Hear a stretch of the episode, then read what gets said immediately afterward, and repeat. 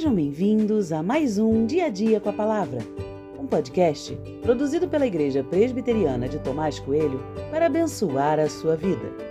O título de hoje é Não se defina pelos olhares de reprovação e tem por base o texto de 1 Crônicas 15, 29, que diz: Quando a arca da aliança do Senhor estava entrando na cidade de Davi, Mical, filha de Saul, olhou pela janela e ao ver o rei Davi dançando e se alegrando, ela o desprezou em seu coração.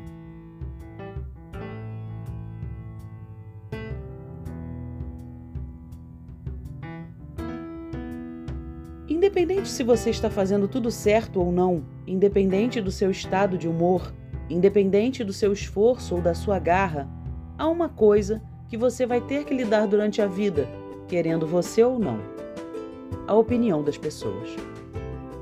A opinião das pessoas, como a própria frase diz, é apenas uma opinião, mas por vezes ela é dura e acerta o nosso coração em cheio. A verdade é que a opinião das pessoas nos afeta e às vezes nos molda. O texto bíblico registra que Davi estava fazendo tudo certinho dessa vez. A arca da aliança estava sendo carregada como Deus queria, com toda a ordem e preparo. Davi estava feliz, mas a entrada dele na cidade é marcada por um olhar de reprovação da própria esposa. Para o texto bíblico ter registrado a reprovação de Mical, tenho certeza de que não foi apenas um olhar, foi algo bem mais forte. A atitude de reprovação dela foi visível e Davi teve que lidar com isso. Da mesma forma, não poderemos viver sem ter que encarar os muitos olhares de reprovação durante a vida. Mas como lidar com eles?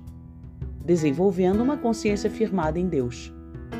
Se o que estamos fazendo é aprovado por Deus, que os olhares de reprovação não nos definam.